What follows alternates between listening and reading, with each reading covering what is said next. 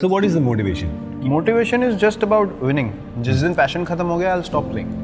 I'll never, I'll never, uh, you know, want to drag myself for more than my body can take.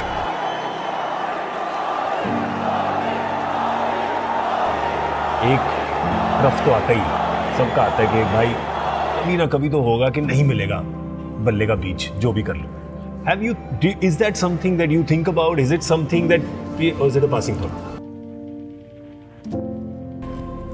जिस दिन I feel like यार I have I am standing on the field thinking यार why am I doing this मतलब वो passion नहीं है ना जीतने का। वो एनर्जी नहीं है जीतने की। मैं नहीं खेल सकता मैं खेल ही नहीं सकता हूँ। अभी ना जैसे परफॉर्मेंस हो जाती है चार पाँच साल तो लोग वेट करते हैं। या कि कभी ना कभी तो बुरा टाइम आएगा। Yeah. मेरे लिए every match is like a responsibility I go out there and I try to do my responsibility to the best of my abilities मेरा ऐसा कुछ नहीं है कि मुझे किसी को कुछ प्रूव करना है या मेरी कंसिस्टेंसी ऐसी होनी चाहिए। अब लोग मेरे से ये एक्सपेक्ट करते हैं मुझे ऐसे खेलना है। I never wanted be be a one-dimensional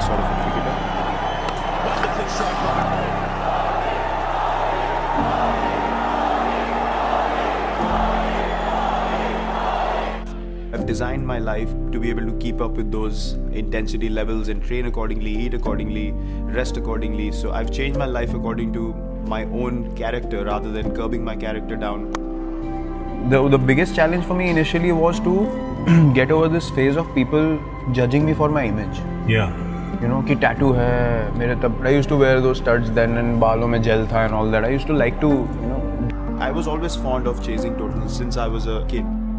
Because A, that allowed me to be in the game um, till the very end, and B, it allowed me to finish the game for the team and come out, and that that is one thing that gave me the most pleasure when I was a kid.